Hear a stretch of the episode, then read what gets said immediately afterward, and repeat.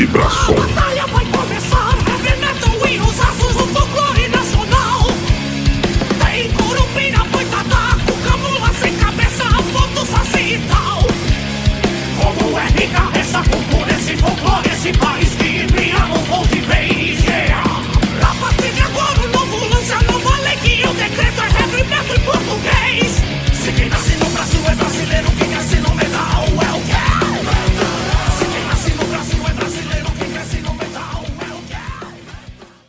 Olá, ouvintes da Rádio Escolar Vibração. Estamos de volta com mais um podcast incrível e se preparem. O assunto hoje parece inocente, mas não é. Eu sou o Fábio e aproveito para lembrá-los de que o nosso intuito com esses podcasts é sempre de promover o protagonismo e uma consequente emancipação dos estudantes, ouvintes e participantes de uma forma geral. Nós aqui da rádio estamos sempre preocupados em expor discussões relevantes sobre a realidade e de promover a sua experimentação de uma forma consciente. Afinal, esse é o papel da escola. Não é tarefa fácil, mas estamos aqui insistentes e confiantes a fim da integração do estudante com o mundo diverso de forma íntegra e respeitosa. E é claro, a pauta de hoje não será diferente. Bom, estamos no mês de agosto, certo? Vocês se lembram de uma data super especial que é comemorada neste mês? E não é o Dia dos Pais, ok? Lembram? Dica: é uma data importante e que não pode cair no esquecimento jamais. E outra coisa, nem ceder espaço a outras que não têm uma ligação direta com a nossa cultura popular brasileira. Já sabe do que estamos falando? Estamos falando do folclore, ouvintes, isso mesmo. No dia 22 de agosto, comemoramos aqui no Brasil o Dia do Folclore. A data foi criada justamente para que as pessoas se atentem para a importância da valorização das manifestações folclóricas no país. Agora vai falar com vocês a idealizadora desse podcast. Foi ela que deu a ideia de falarmos sobre esse tema que eu sei vocês vão adorar. Nossa, Fábio, você quase me deixou tímida agora. Só que não. Sobre o que você disse na abertura, eu vou além. Nosso folclore, aliado à nossa rica literatura, é uma fonte inesgotável de pesquisa e trabalho diversificado na escola e na comunidade toda que a envolve. O folclore é de valor integral na cultura. Merece ser estudado e aproveitado sob todos os aspectos intelectuais, artísticos, educacionais, técnicos e recreativos, uma vez que ele desperta bons sentimentos e emoções, alimenta o entusiasmo e o amor pelas coisas da nossa terra. O folclore também nos ajuda a conhecer mais sobre os aspectos característicos do nosso povo e a preservar as nossas tradições. Eu sou a Pamela e estou muito feliz e orgulhosa de poder compartilhar com vocês ouvintes nossos estudos sobre o folclore nesse nosso canal educacional, a Rádio Escolar Vibração. Começo dizendo que eu adoro constatar que a sociedade está sempre mudando. Eu acho isso ótimo, até porque mudar é uma das chances que nós temos de melhorarmos enquanto indivíduos e sociedade. Porém, algumas coisas muito positivas acabam precisando, vez ou outra, serem resgatadas para que não deixem de existir com essas mudanças todas. Eu seria um pouco saudosista. Opa, Saudosista não, porque eu sou muito jovem e nunca vivi esses tempos de que irei falar. Porém, o Fábio, que é bem mais velho que eu, me contou como eram as coisas antigamente, no tempo dele. Então eu posso contar para vocês sem chances de estar enganada. Vamos lá. Fábio me disse que antes, quando eu nem era nascida, as pessoas costumavam contar histórias sentadas em roda na calçada. Juntavam-se os integrantes da família, vizinhos, amigos, várias rodas de conversa se formavam no entardecer do dia. Era um momento de troca de informações, fofocas e compartilhamento de histórias. E é bem nesse momento de compartilhar histórias que muitos mitos do folclore brasileiro ganhavam força e se popularizavam. Só que este hábito é cada vez menos frequente. Não se cultiva mais o hábito de contar histórias em rodas de familiares e vizinhos na calçada, em frente das casas, como se fazia antigamente. E isso é fácil de entender o porquê. Pensem comigo. Aumentaram muito o número de condomínios verticais. As relações nesses espaços são mais frias, perdem os aspectos característicos de uma comunidade. Tem também o fenômeno das interações através das redes sociais. Essas que nos distanciam fisicamente e nos tornam mais intolerantes. Isso tudo sem dizer do medo que as pessoas têm de ficarem expostas nas ruas. Sinto saudades desse tempo. Oh, quer dizer, o Fábio disse que sente saudades daquele tempo. A verdade é que nos organizamos com cada vez menos o sentimento de pertencimento à comunidade que vivemos. Com isso, as histórias do folclore brasileiro ficam menos em evidência e a sua potencialidade acaba sendo desperdiçada. Nossa, Pamela, de novinha você só tem a cara de pau, isso sim. Gente, ela tem quase a mesma idade que eu, não se deixe enganar. Mas eu concordo com tudo que você disse. Mas eis que estamos aqui para colaborar na disseminação do folclore brasileiro para os nossos ouvintes. Uma coisa que já fazemos, mas que precisamos intensificar mais ainda, é a inserção do folclore na literatura, não só infantil, mas em toda ela. Né? E a gente consegue fazer isso muito bem dentro da sala de aula. Por isso, professores, não se esqueçam, trabalhar folclore na sala de aula é imprescindível. Porque quando é, eu, por exemplo, né, estava estudando sobre o folclore, eu comecei a pensar assim o quanto pode ser enriquecedor para o estudante adentrar esse reino de fantasia. E de verdade, não importa a idade dele, porque quando a gente fizer isso, a gente se colocar dentro dessas histórias folclóricas, a gente fortalece nossos laços fraternais, começamos a alimentar os nossos sonhos, sonhos bem mais próximos aqui da gente, né? Sonhos que têm a nossa cara, o nosso jeito, que acontece nos lugares onde nós vivemos. E fazer também é, esse estudante, né, esse sonhador, a viajar pelas matas, pelos reinos, por regiões diferentes das que ele vive e, claro, sentir odores, sabores exóticos diante dos seus hábitos alimentares. E só então, depois dessa experiência toda, retornar à realidade de forma mais inteira e fortalecida. Estou muito seguro de dizer que o folclore é um dos caminhos certeiros para ajudar verdadeiramente uma pessoa a adentrar na alma do seu próprio povo. Né? E a conhecer também a diversidade da cultura do seu próprio país. O folclore pode certamente ajudar uma criança ou um adolescente, um jovem, a criar uma consciência nacional e também a fortalecer o amor à nossa terra. Né? Assim como também enxergar o que devemos nos orgulhar da nossa trajetória enquanto pátria ou o que não devemos. É, na nossa opinião, aqui da Vibração, o folclore é a consciência, ok, gente?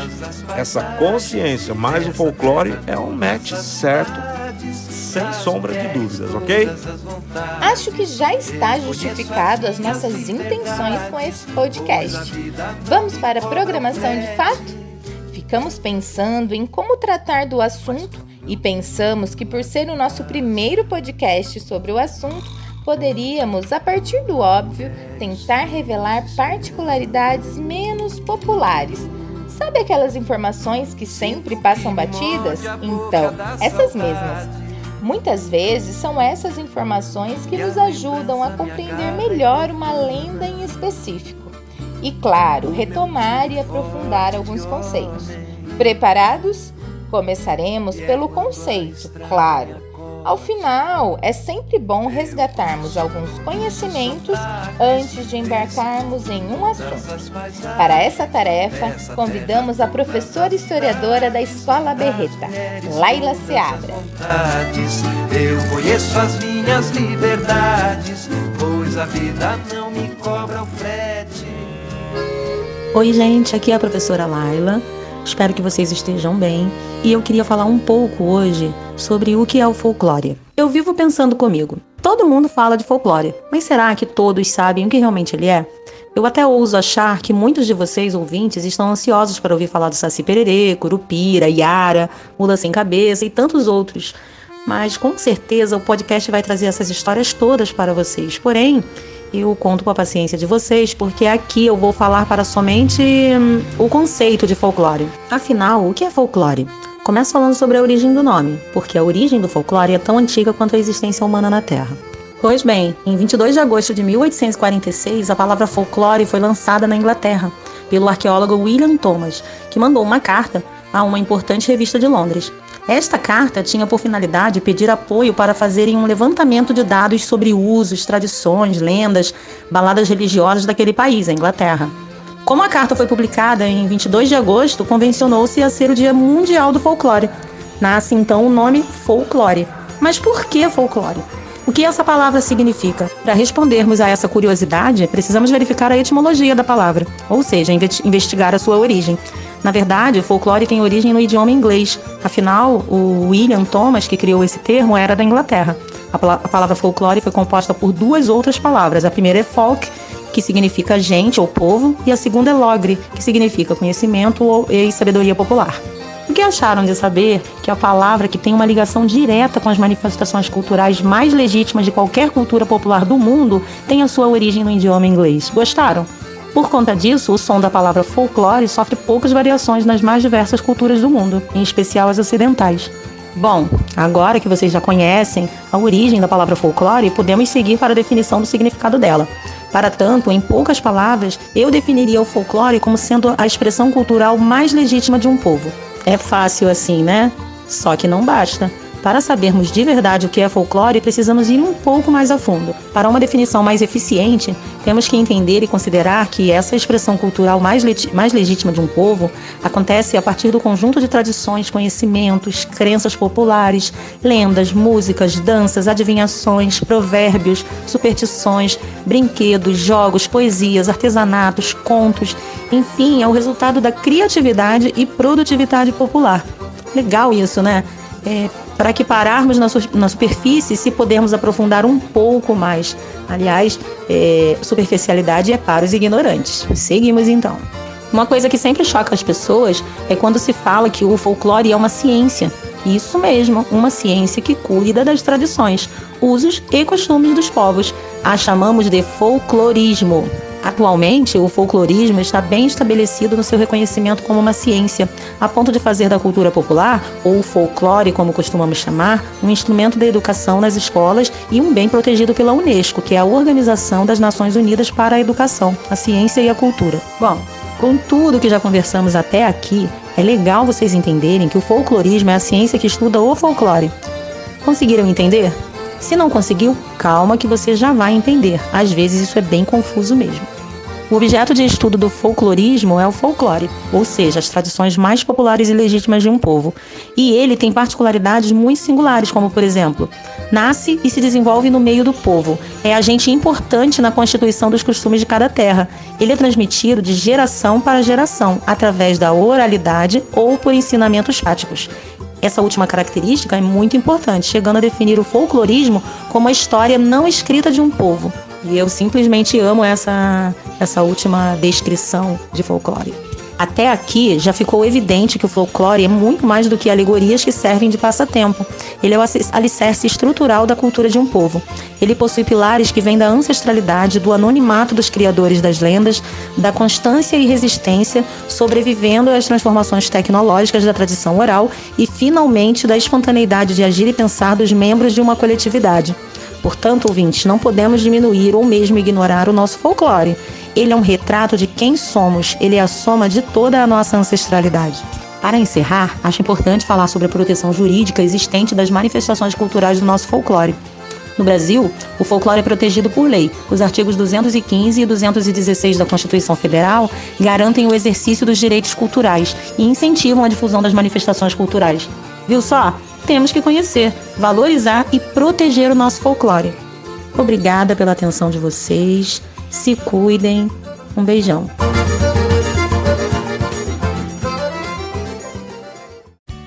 Que demais, Laila! Concordo. A superficialidade é para os ignorantes. Obrigada por colaborar mais uma vez com a Rádio Escolar Vibração. A sua parceria nos incentiva e engrandece. Essa força que a Laila pediu no final da fala dela, ouvintes, é muito importante, porque toda a sociedade se beneficia da criação de uma tradição popular pois ela fortalece e dá identidade a uma nação. Logo, é dever dela cuidar e proteger esse bem imaterial tão rico e importante.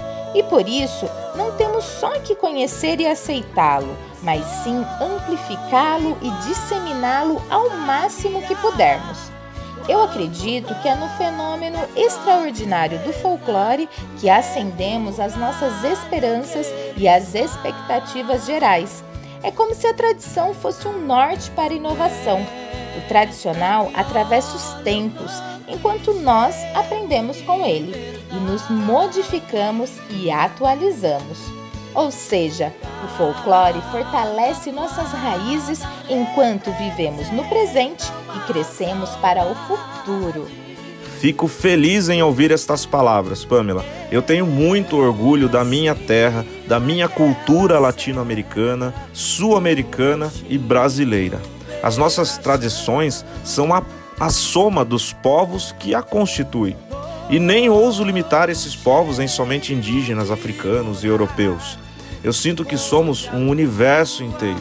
E agora que eu estou muito inspirado né, pelas suas palavras, que tal buscarmos forças nessas nossas raízes folclóricas para continuarmos a nossa trajetória daqui para frente? Eu acho ótimo. Então, vamos falar sobre a nossa cultura e tradição, começando pela música. Eu adoro as músicas folclóricas. Elas sempre despertam em nós uma ternura que conforta os nossos corações. Mas vamos entender o porquê que isso acontece. Vem aí para falar com a gente sobre esse assunto a queridíssima Talita Nascimento, aluna recém-chegada na Escola Berreta e que tem muitos talentos musicais.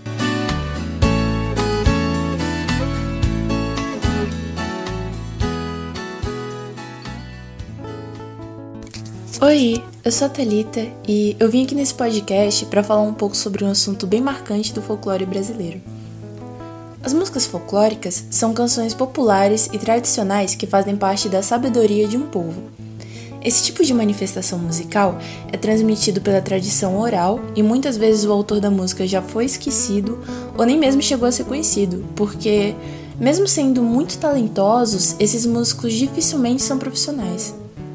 Mas agora eu vou lembrar vocês de algumas dessas canções folclóricas que eu tenho certeza que vocês conhecem. O Cravo e a Rosa, Marcha Soldado, Se Essa Rua Fosse Minha, Escravos de Jó, A Canoa Virou e muitas outras que se eu fosse falar aqui a gente ia ficar um dia inteiro.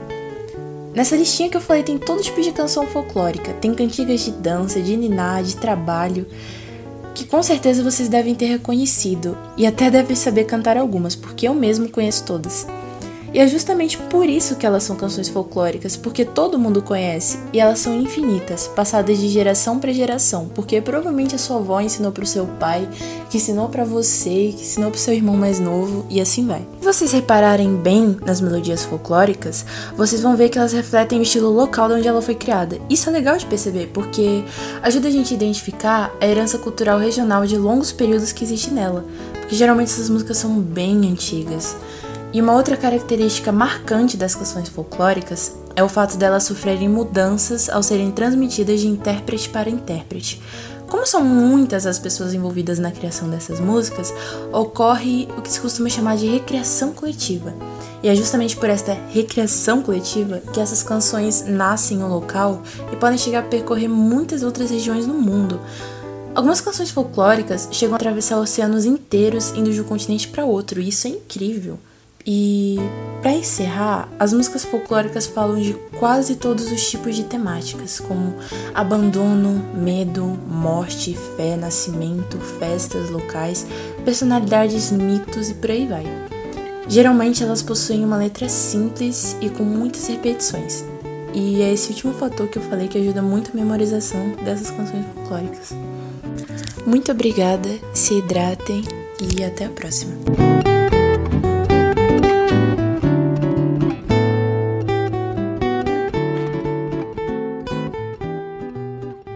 Parabéns, Talita. Que pesquisa incrível. Além de muito agradável te ouvir, é muito bom aprender tudo isso sobre a música folclórica.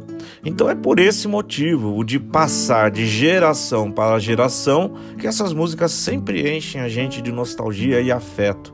Incrível. Agora tudo ficou mais claro aqui na minha cabeça. Esse aspecto cíclico familiar que cria nas melodias um imaginário de acolhimento e de segurança. Lindo de saber. Obrigado por nos apresentar essa pesquisa tão rica e prazerosa de ouvir, Talita. Você mandou bem demais. Só podia ser musicista mesmo, né? Adoramos, Talita. E já que falamos de música, Fábio, vamos ouvir uma, né? Apresentaremos para vocês uma música folclórica tradicional chamada Peixinhos do Mar. De acordo com os registros e fontes que consultamos, a música Peixinhos do Mar é considerada uma cantiga de marujada, mas também conhecida por chegança, que é um dos mais antigos bailados folclóricos brasileiros. A marujada no Brasil funciona como colagem que reúne recortes de clássicos da literatura portuguesa, cantigas de guerra, louvores de devoção a São Benedito, histórias de pescador e também o grito de liberdade. Nesse caldo cultural, não se pode deixar de fora os batuques africanos que regem a musicalidade brasileira, assim como nos cultos aos orixás. A versão que vocês ouvirão foi gravada pelo Milton Nascimento no disco Sentinela, de 1980. A gente, aqui da Vibração, pede para que vocês se deixem levar pela sonoridade da canção, sem preconceitos. Imaginem e sintam toda a receptividade das famílias aos marujos chegando do mar em seus lares repletos de alimento e vontade de abraçar as pessoas queridas que os aguardam. Imaginem muitas vozes reunidas cantando a melodia da canção. Temos que ser cardumes e seguir juntos nesses propósitos de construirmos um futuro seguro. Que nasceu no campo sem ser semeado. Alecrim, alecrim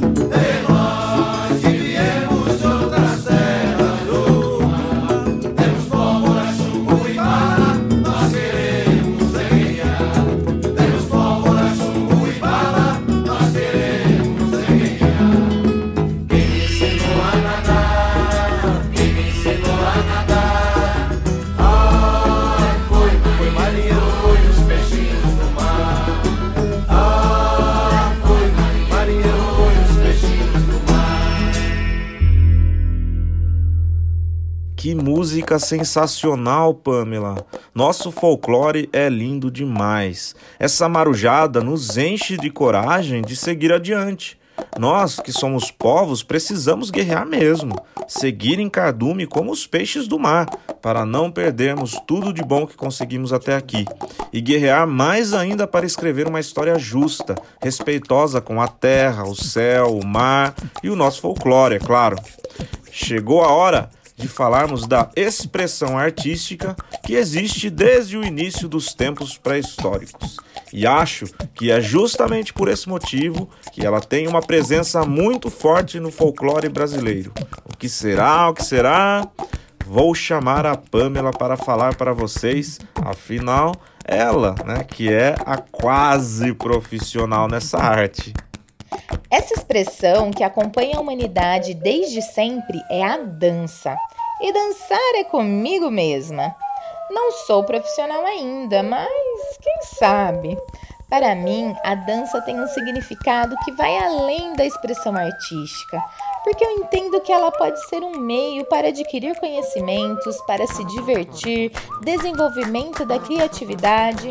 TikTok está aí para provar isso. E acho que a dança é uma importante forma de comunicação. Com ela, uma pessoa pode expressar o seu estado de espírito.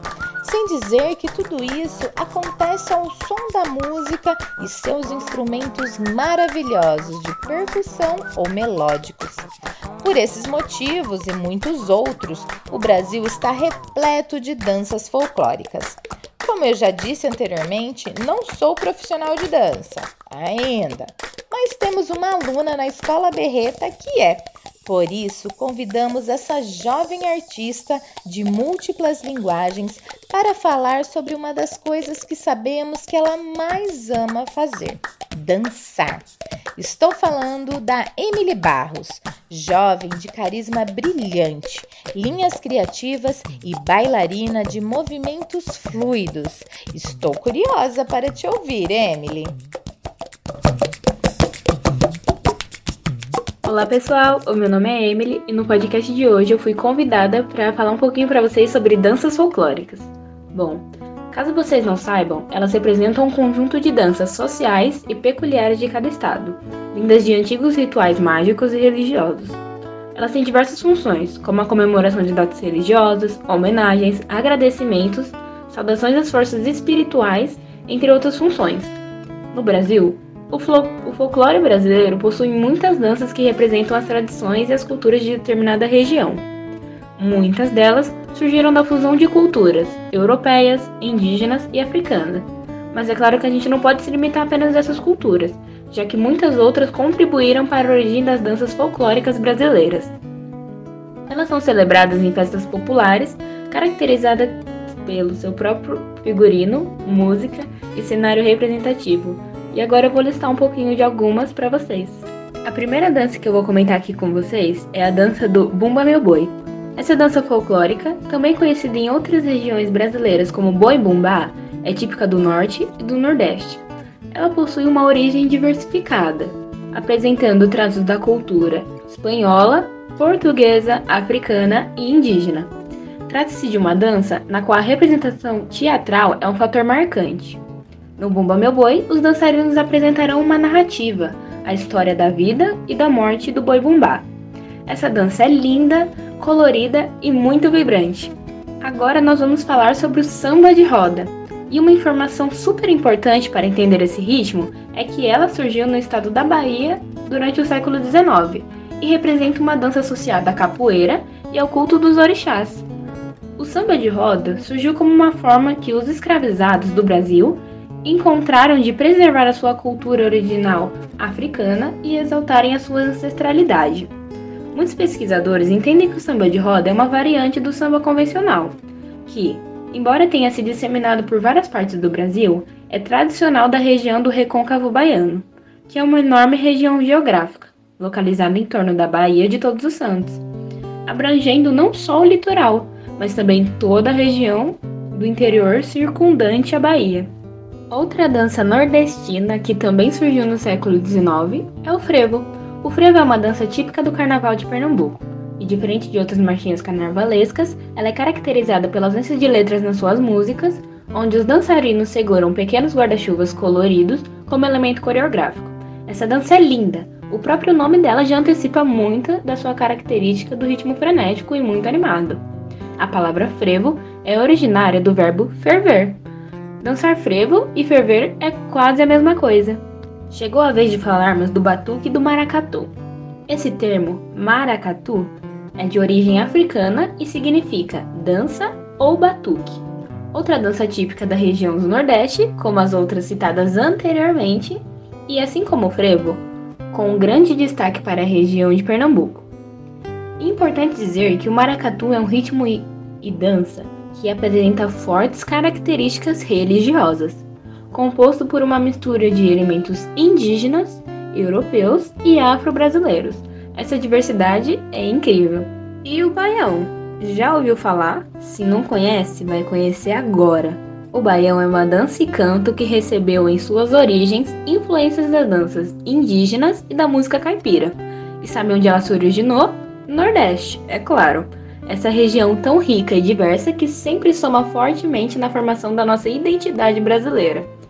O baião tem movimentos que se aproximam do forró, ele também é dançado em pares e sua temática é baseada no cotidiano e nas dificuldades da vida dos nordestinos.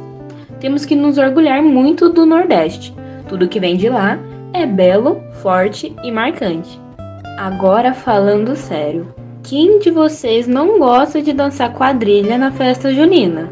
Certeza que muitos de vocês ouvintes já se empolgaram aí, ou lembraram de uma quadrilha que participaram e pagaram micozinho só. Bom, a quadrilha foi popularizada no Brasil a partir do século XIX, assim como as outras danças que já falamos anteriormente. Mas esta, em específico, chegou por influência da corte portuguesa.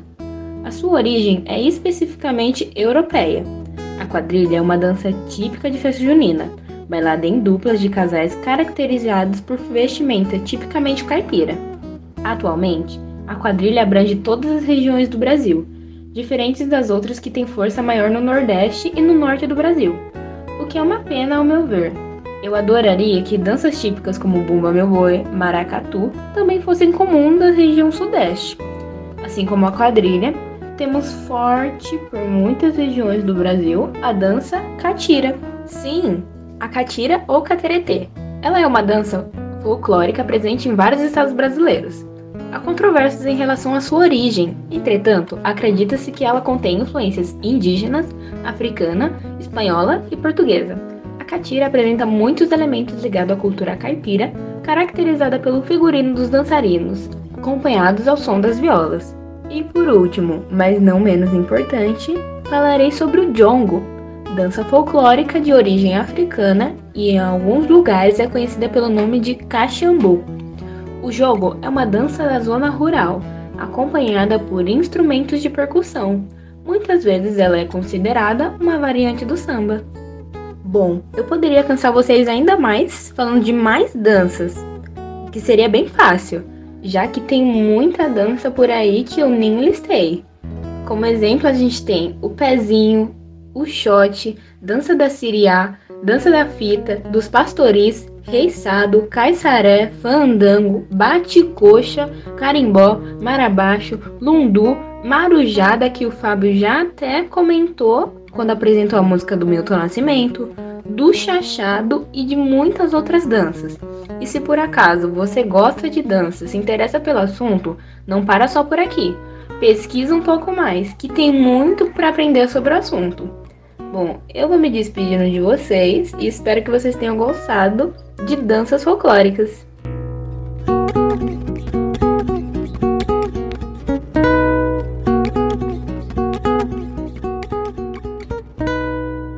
Quantas danças incríveis! Queria muito que todas elas fossem populares em todas as regiões do Brasil para que todo brasileiro pudesse conhecer e participar. Obrigado, Emily. Você trouxe muitas informações interessantes. Tenho certeza de que os ouvintes aprenderam muito com a pesquisa que você apresentou para gente. Vamos ouvir uma música para dançar agora? Apresentaremos uma música que deu voz a um dos artistas brasileiros que ficou conhecido como o Rei do Ritmo. Estou falando do paraibano Jackson do Pandeiro. A música se chama Sebastiana e ela chegou com uma letra assim de improviso dias antes da estreia das escolas de samba do Rio de Janeiro. Segundo o historiador Fernando Moura, né, o autor do livro Jackson do Pandeiro, Rei do Ritmo, a música Sebastiana, que vamos tocar daqui a pouquinho, convidava a todos para dançar e chachar na Paraíba. Foi a primeira música de grande sucesso do Jackson do Pandeiro. É, vocês perceberão né, que a canção ela é muito envolvente e coreográfica. Mas, assim, com certeza né, os corpos de vocês vão assim saculejar, né, balançar um pouquinho. A música Sebastiana, ela é originalmente um coco, né, mas que não impede, né, de que ela seja dançada como um forró, né? Como tudo que o Jackson fez na música, né, Sebastiana, ela é marcada pela mistura de ritmos.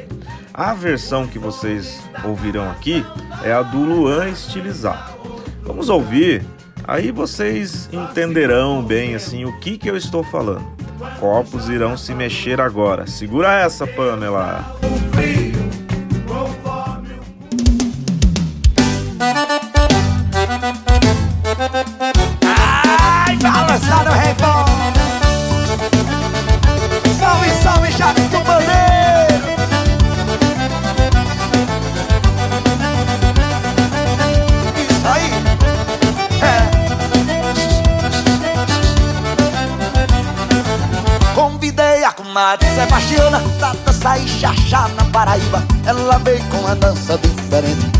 Pulava de só uma guariba Ela veio com uma dança diferente. Pulava de só uma guariba E gritava A, E, I, O, U, Y. E gritava A, E, I, O, U, Y. Já cansada no meio da brincadeira E dançando fora do compasso Segurei Sebastiana pelo braço E gritei Faça sujeiro Chachado esquentou na cafieira Sebastiana não deu mais pra casa E gritava A, E, I, O, U, Y. E gritava A, E, I, O, U, Y. Eita, balançado bom Arrocha esse forrozão, rapaz! Célula estilizada Eu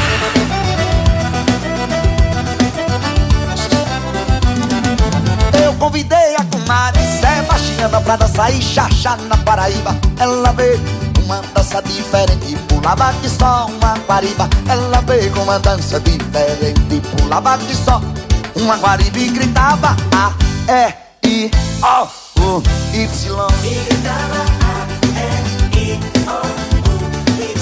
Já cansada no meio da brincadeira E dançando fora do compasso. Segurei essa baixana pelo braço. E gritei, não faça sujeira. O chachado esquentou na gafieira Sebastiana não deu mais fracasso. E gritava A, E, I, O, U, Y. E gritava A, E, I, O, U, Y. E gritava A, E, I, O, U, Y. E gritava A, E, I, O, Y Ah, balançar vai bom Vai, vai.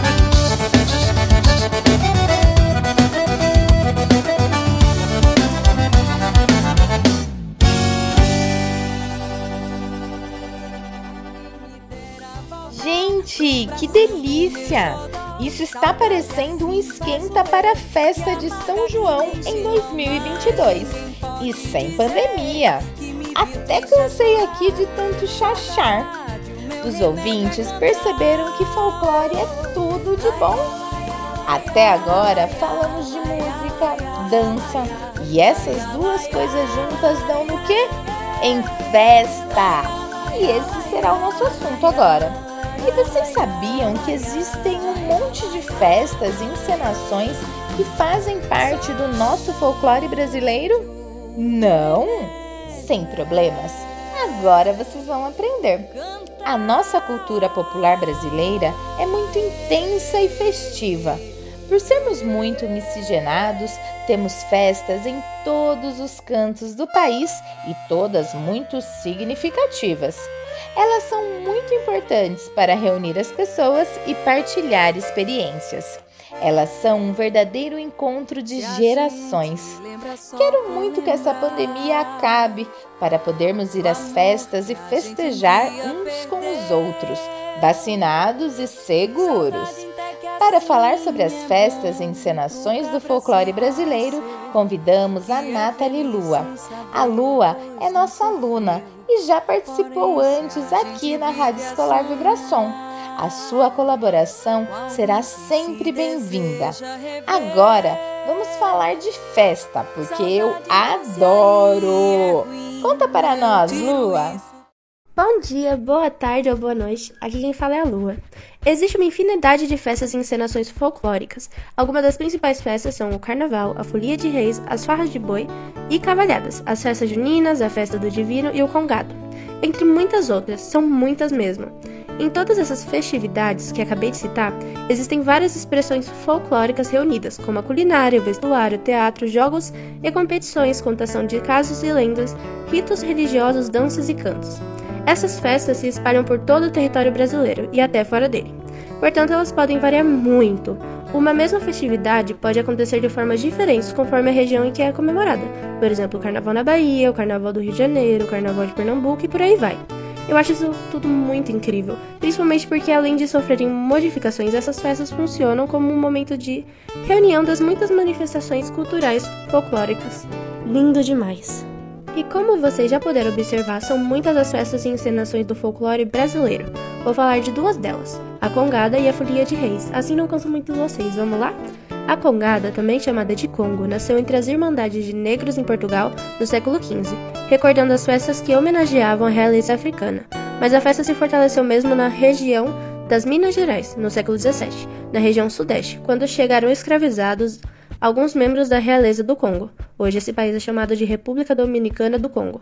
Por isso ela é uma festa de apoteose, que é a euforia de escravos vendo chegar seus líderes, e redenção, porque os escravizados enxergaram nesses líderes uma chance de salvação. A congada ocorre em procissão ao desfile e é marcada por cantos, danças, teatros e outras apresentações.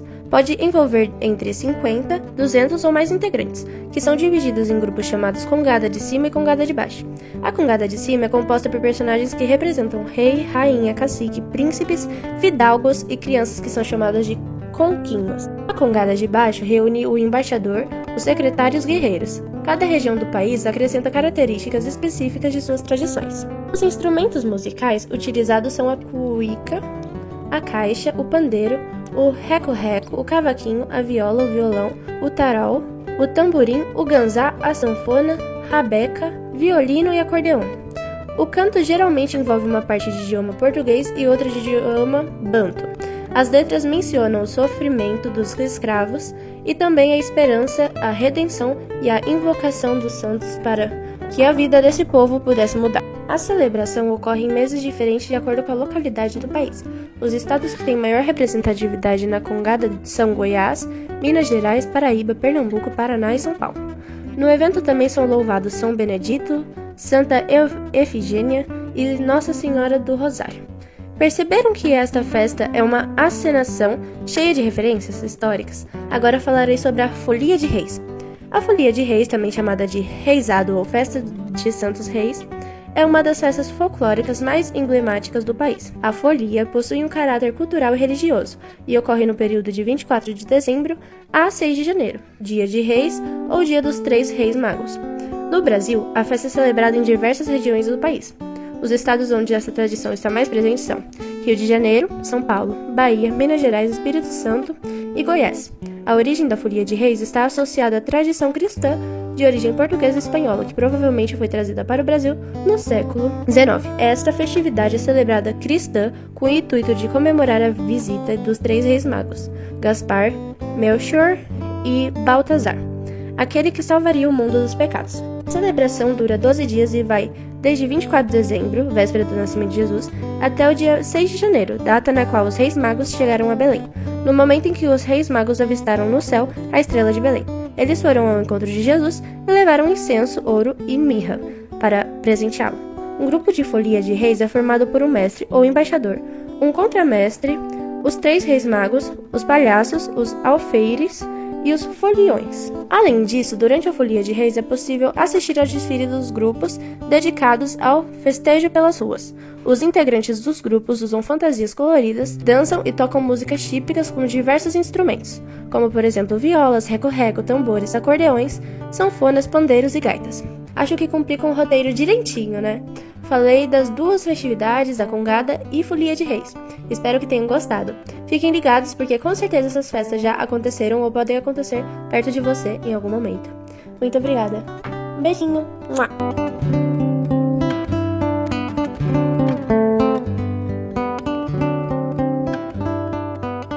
Uau, Lua! Não sei se gostei mais da Congada ou da Folia de Reis. É muito bacana ouvir você falar dessas duas festas.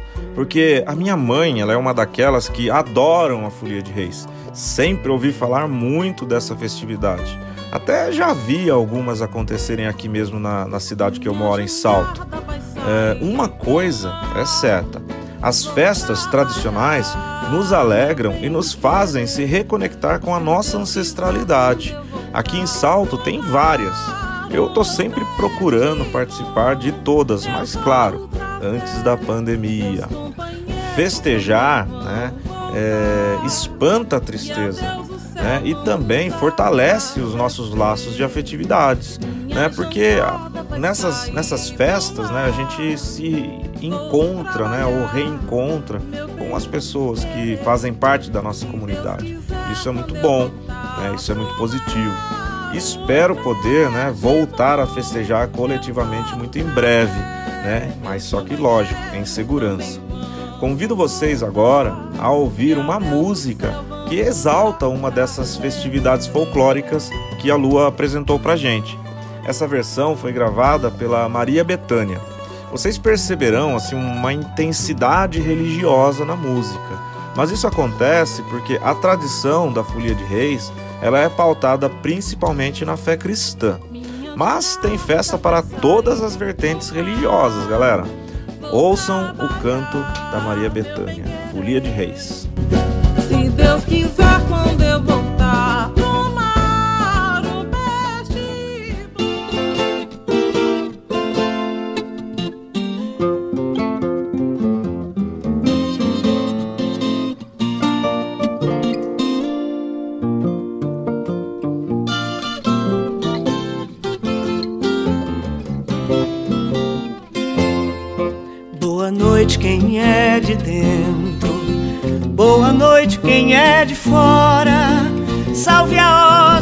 hóstia, o menino Deus e Nossa Senhora. Boa noite quem é de dentro. Boa noite, quem é de fora. Salve a hóstia, o cálice bento, o menino Deus e Nossa Senhora.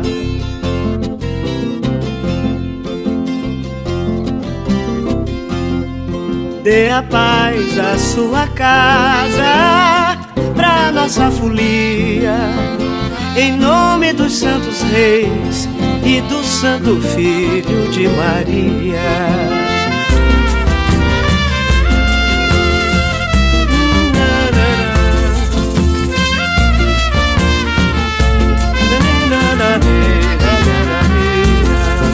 Boa noite, quem é de dentro. Boa noite, quem é de fora. Salve a hóstia, o cálice vento, o menino Deus e Nossa Senhora. Boa noite, quem é de dentro. Boa noite, quem é de fora. Salve a hóstia, o cálice vento, o menino Deus e Nossa Senhora.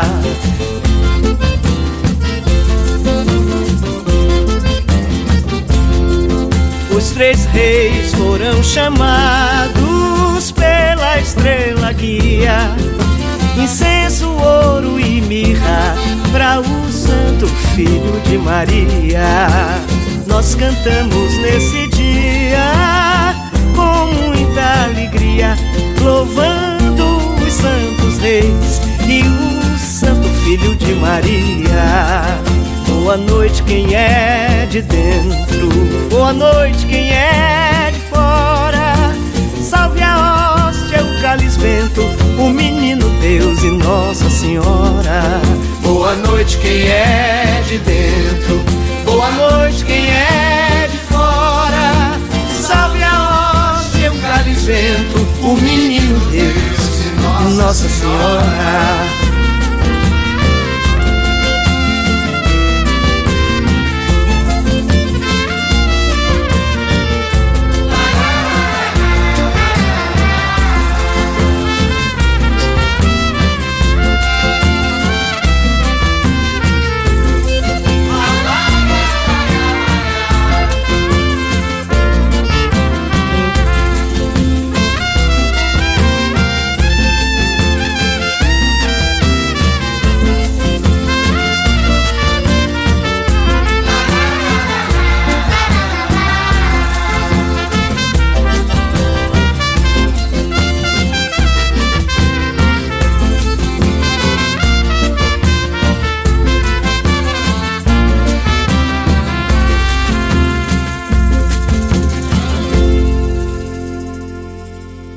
Maria sabe como ninguém unir a teatralidade com a música.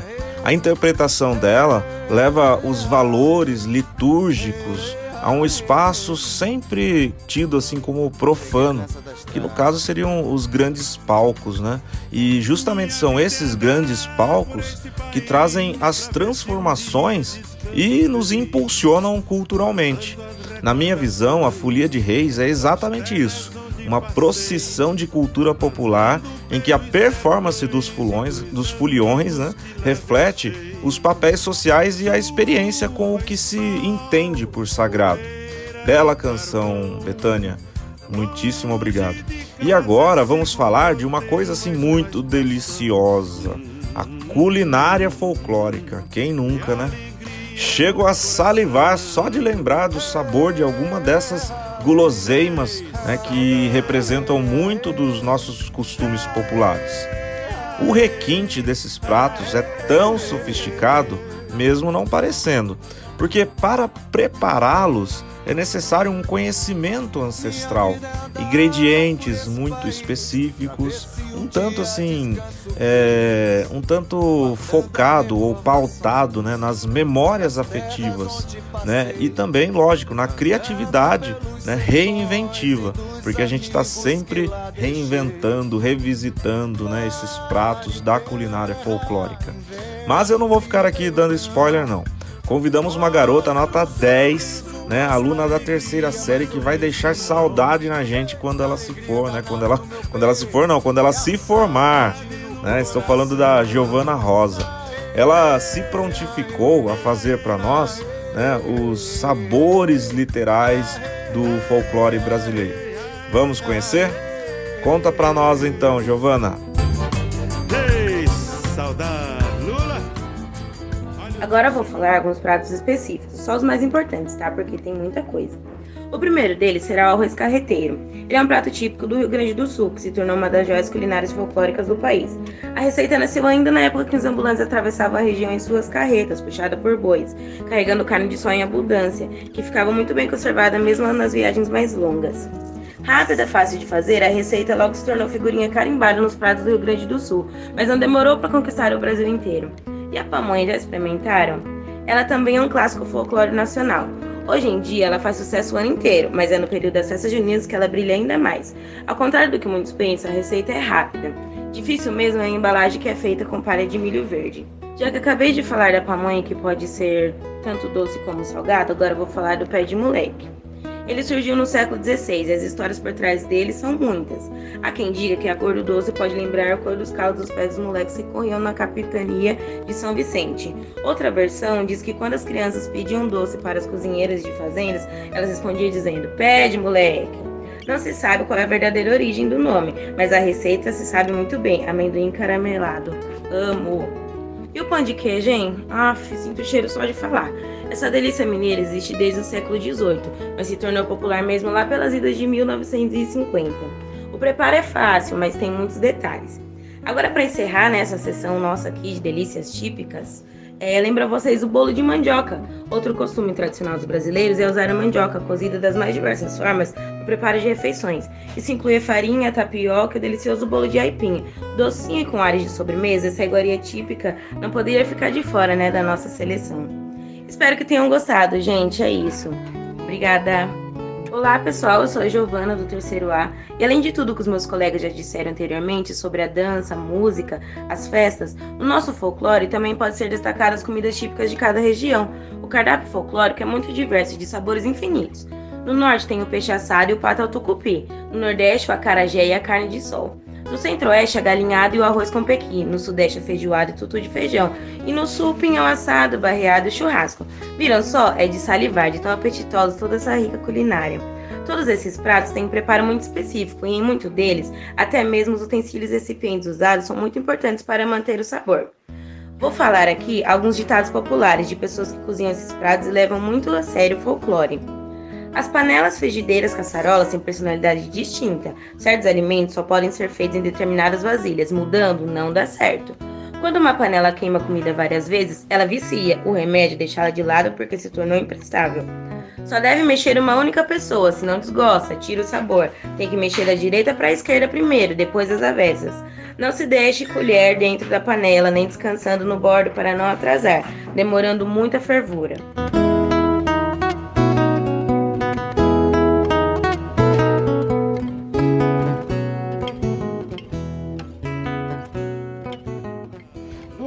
Bem, Giovana. É sempre muito bom ouvir você. Fiquei salivando aqui de vontade de tudo isso aí que você disse. E olha que nem foi falado muito sobre os doces: cocada, canjica, arroz doce, goiabada, bolo de fubá. Hum. Obrigada pela sua participação sempre muito especial. Ouvindo você falar sobre a culinária, pensei aqui comigo sobre os nossos hábitos alimentares e a forma de nos portar à mesa, por exemplo. Isso tudo demonstra muito das tradições e da cultura que nos foram passadas tradicionalmente. Nem vamos anunciar o próximo tema. Sentiram falta de algum? Quem vai falar com a gente agora são duas garotas muito bacanas, a Amanda e a Maria Eduarda. Elas se prontificaram entusiasmadas para participar do nosso podcast do Dia do Folclore. Assim que ficaram sabendo dele. Tanto que elas ficaram com a parte mais aguardada. Vamos ouvi-las agora. Mas isso, deixa Não se esqueça que tudo começou com ele, meu filho. E como é que é a história? de pai pra frio. Hein? De pai pra fio. E agora de fio pra neto. Terra de 1912. Essa que é a história. E que história bonita é essa, meu vô? Hey, hey, hey. Saudade desses dois. E aí galera, meu nome é Amanda do segundo B e eu acho que eu fiquei a parte mais aguardada desse podcast. Espero corresponder às expectativas de vocês. As lendas folclóricas são um conjunto de histórias e contos de folclores que foram passadas de geração em geração por meio da oralidade. As lendas estão presentes no imaginário coletivo há séculos e retratam a história e a cultura dos povos. Aqui falaremos sobre o folclore brasileiro. Dada a grande miscigenação de povos e culturas do Brasil, o folclore brasileiro é um dos mais ricos do mundo. As lendas brasileiras têm origem indígena, africana e europeia, e em alguns casos se originam da interação entre essas diferentes culturas. Oi, oi, gente, eu sou a Maria Eduarda do segundo ano B e nós iremos contar para vocês, resumidamente, as histórias mais populares do folclore. Eu vou começar pela lenda do Saci Pererê. Quem nunca escutou falar do Saci Pererê? O nome dele de origem tupi-guarani é Saci Pererê e é uma das lendas brasileiras mais conhecidas. É representada por um menino negro que possui uma perna só. Ele fuma cachimbo e usa uma carapuça vermelha que lhe dá poderes mágicos. Ele é muito brincalhão e travesso, e o Saci surge como um redemoinho e gosta de assustar as pessoas. Embora ele seja mais conhecido, o Saci Pererê, existem três tipos de Saci: o Pererê, o Triquê e o Sassurá. Reza a lenda que é possível capturar o Saci Pererê jogando uma peneira dentro do seu redemoinho. Será? Agora é a vez do Curupira? Vocês conhecem? Pode deixar que eu apresento. O Curupira, alguns o chamam de Caipora. É um menino de cabelo vermelho e pés para trás. A origem dessa lenda é tupi-guarani e existem relatos de seu avistamento desde o período colonial. Curupira é um protetor da flora e da fauna brasileira. Ele castiga todos aqueles que fazem algum mal à natureza. Seus pés são invertidos justamente para confundir aqueles que o desejam seguir. Ele costuma aparecer montado em um porco do mato, e caso você se encontre com ele, é importante ter um fumo de corda para lhe oferecer. Se não, já a mula sem cabeça é um monstro com corpo de mula e no lugar da sua cabeça está uma chama de fogo.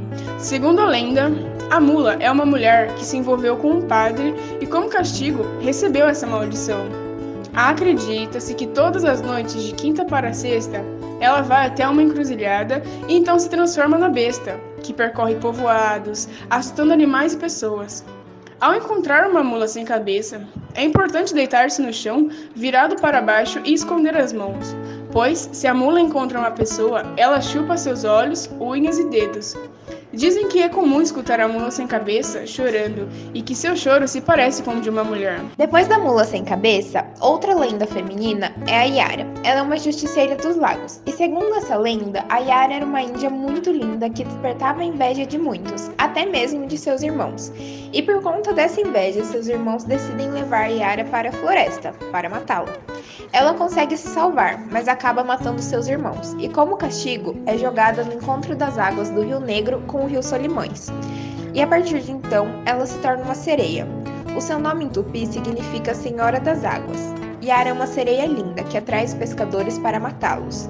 Eles ficam hipnotizados com seu canto e seu olhar, e muitos acabam morrendo afogados no rio quando vão em direção a ela. A próxima lenda chega rastejante e sorrateira. Boitatá é uma lenda de origem tupi-guarani e significa cobra de fogo. O boitatá é uma enorme serpente que vive no fundo do rio e que protege as matas e os animais. Foram encontrados relatos dessas lendas em 1560, escritos por José Anchieta. Essa serpente, apesar de viver embaixo da água, é coberta por fogo. Acredita-se que aquele que olhar diretamente para o boitatá poderá ficar cego. Depois da Yara, o troféu de mais sedutor vai para o boto rosa. A lenda folclórica do boto é originária da região amazônica. Segundo essa lenda, nas noites de festa junina, o boto sai de dentro da água e se transforma em um homem muito charmoso. Chegando à festa, ele escolhe uma moça para conquistar e leva-la ao fundo do rio para acasalar. Os dois acasalam e o boto engravida a menina conquistada. Por conta dessa lenda, é comum que os filhos com paternidade desconhecida nessa região sejam chamados de filho do boto. Agora chegou a vez daquele que uiva, o lobisomem. É uma lenda de origem europeia. Esse personagem é conhecido como um monstro que tem metade do seu corpo da forma de lobo e a outra metade na forma de homem. Ele se alimenta de sangue e costuma aparecer nas noites de lua cheia. Por último, a mais terrível de todas as lendas, a Cuca é uma velha malvada com cara de jacaré. Essa história tem origem portuguesa e se assemelha ao conto do bicho papão. Segundo essa lenda, ela pega as crianças desobedientes e que não querem dormir. E é por conta dessa mesma lenda que cantamos para as crianças Nana Neném que a Cuca vem pegar. Vamos parar por aqui, porque essas lendas são tantas e tão interessantes que poderíamos ficar horas aqui falando, mas infelizmente não temos todo esse tempo. Deem importância às lendas e mitos do folclore brasileiro. Elas não são menos interessantes que nenhuma outra lenda. Apenas pincelamos as histórias. Se quiserem saber mais, pesquisem. Tem muita coisa interessante e verão que elas não são tão simples assim como contamos aqui. Pesquise e saberá. Eu me despeço por aqui, gente.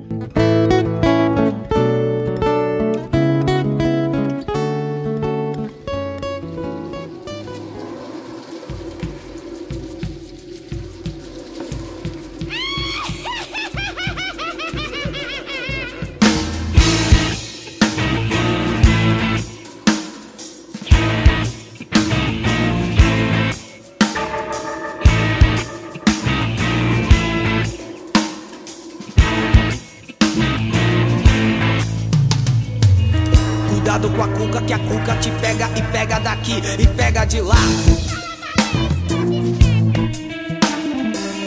Cuidado com a cuca, que a cuca te pega e pega daqui e pega de lá. Cuidado com a cuca, que a cuca te pega e pega daqui e pega de lá. Cuidado com a cuca, que a cuca te pega e pega daqui e pega de lá. Malvada e se fica irritada. A cuca é zangada, cuidado com ela. A cuca é matreira e se fica zangada. A cuca é danada, cuidado com ela. Ela!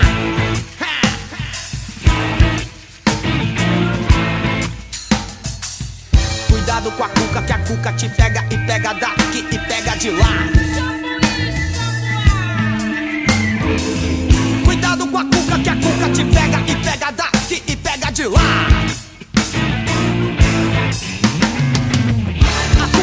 E se fica irritada. A cuca zangada, cuidado com ela. Cuidado com a cuca, que a cuca te pega. A cuca danada, ela vai te pegar.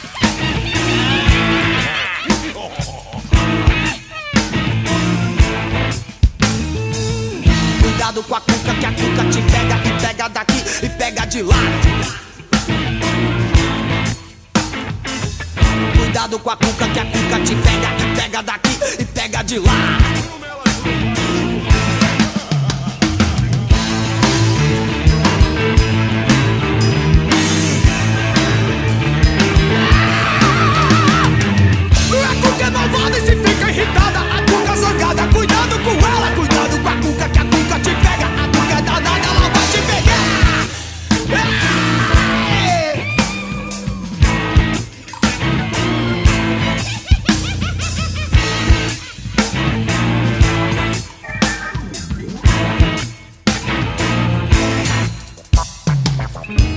Cuidado com a cuca, que a cuca te pega e pega daqui e pega de lá.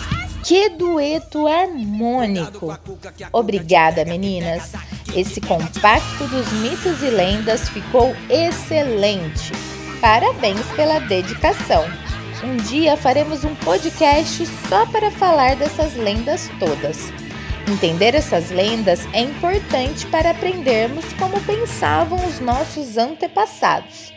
Aproveitaremos esse embalo para ouvir o queridíssimo Matheus Andrello falando de uma indicação cinematográfica brasileira sobre o assunto. Bom dia, boa tarde ou boa noite, ouvintes. Meu nome é Matheus e eu vim trazer uma indicação de série que aborda o nosso folclore, a série Cidade Invisível. Após uma tragédia familiar, o detetive ambiental Eric descobre criaturas folclóricas vivendo entre os humanos e logo se dá conta que elas são as respostas para o seu passado misterioso. A série foi lançada em 5 de fevereiro de 2021 pelo serviço de streaming Netflix.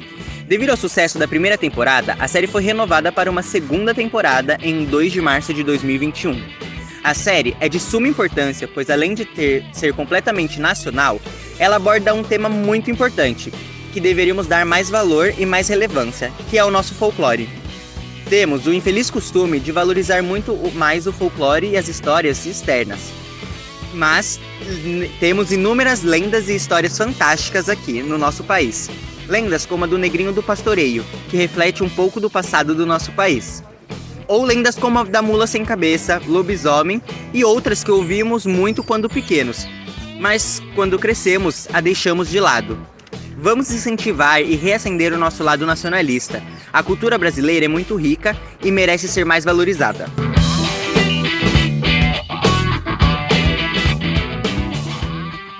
Obrigada pela dica, Matheus.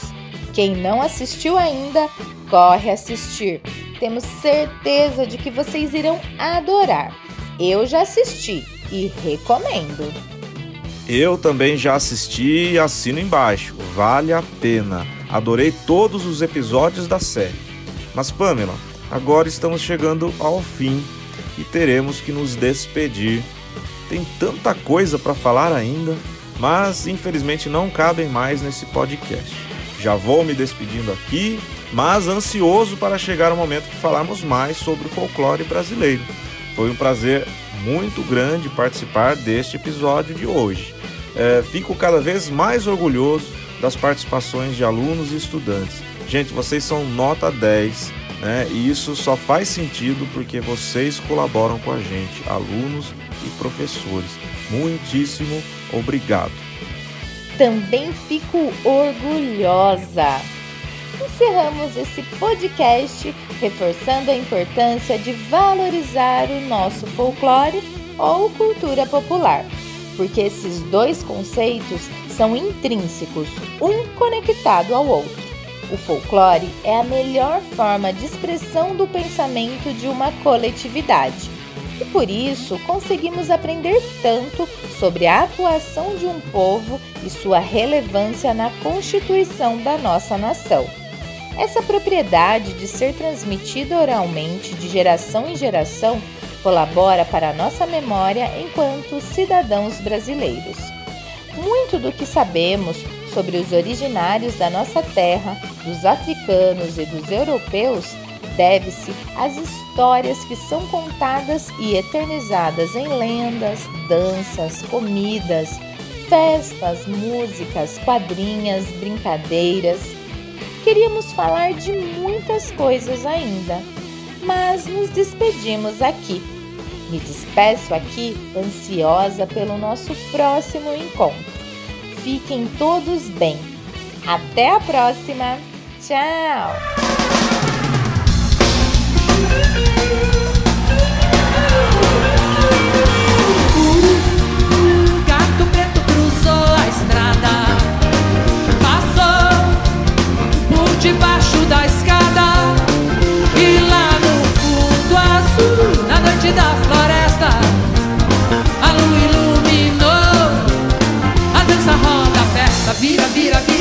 Vira, vira, vira, Homem, vira, vira. Vira, vira, lobisomem Vira, vira, vira, vira, vira, vira Homem, vira, vira. Bailam corujas e pirilampos sacis e as fadas. E lá no fundo azul, na noite da floresta A lua iluminou. A dança roda a festa vira, vira, vira, vira, Homem, vira, vira. Vira, vira, lobisomem Vira, vira, vira, vira, vira, vira Homem, vira, vira